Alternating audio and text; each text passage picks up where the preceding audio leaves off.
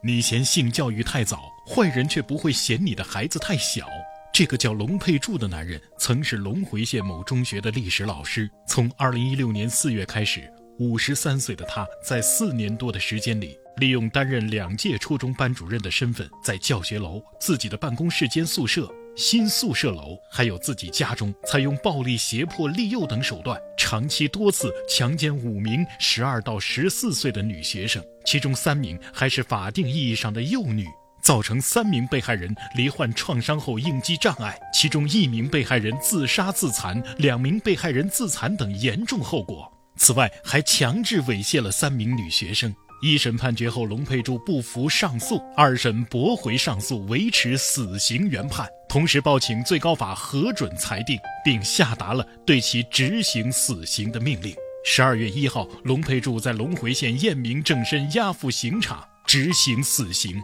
事实上，在龙佩柱实施不法侵害的过程当中，也曾有孩子逃脱过他的魔爪。一位女士说，她的表妹就曾是龙佩柱的学生，当时龙佩柱是表妹的班主任，表妹向父母和家人说了龙佩柱企图骚扰自己的事情，于是表妹的母亲在家里陪读了一年，让表妹避开了龙佩柱的骚扰。他自己也曾添加过龙佩柱的微信试探对方，聊天记录让他不敢相信对方是一名老师。听完这个案例，请立即告诉你的孩子：如果有人想带你去隐秘的角落，有人想和你做奇怪的游戏，有人用零食引诱你，甚至有人以恋爱的名义，无论任何人以任何借口想要触碰你的隐私部位，请提高警惕，第一时间告诉家长，保护好自己身体的秘密。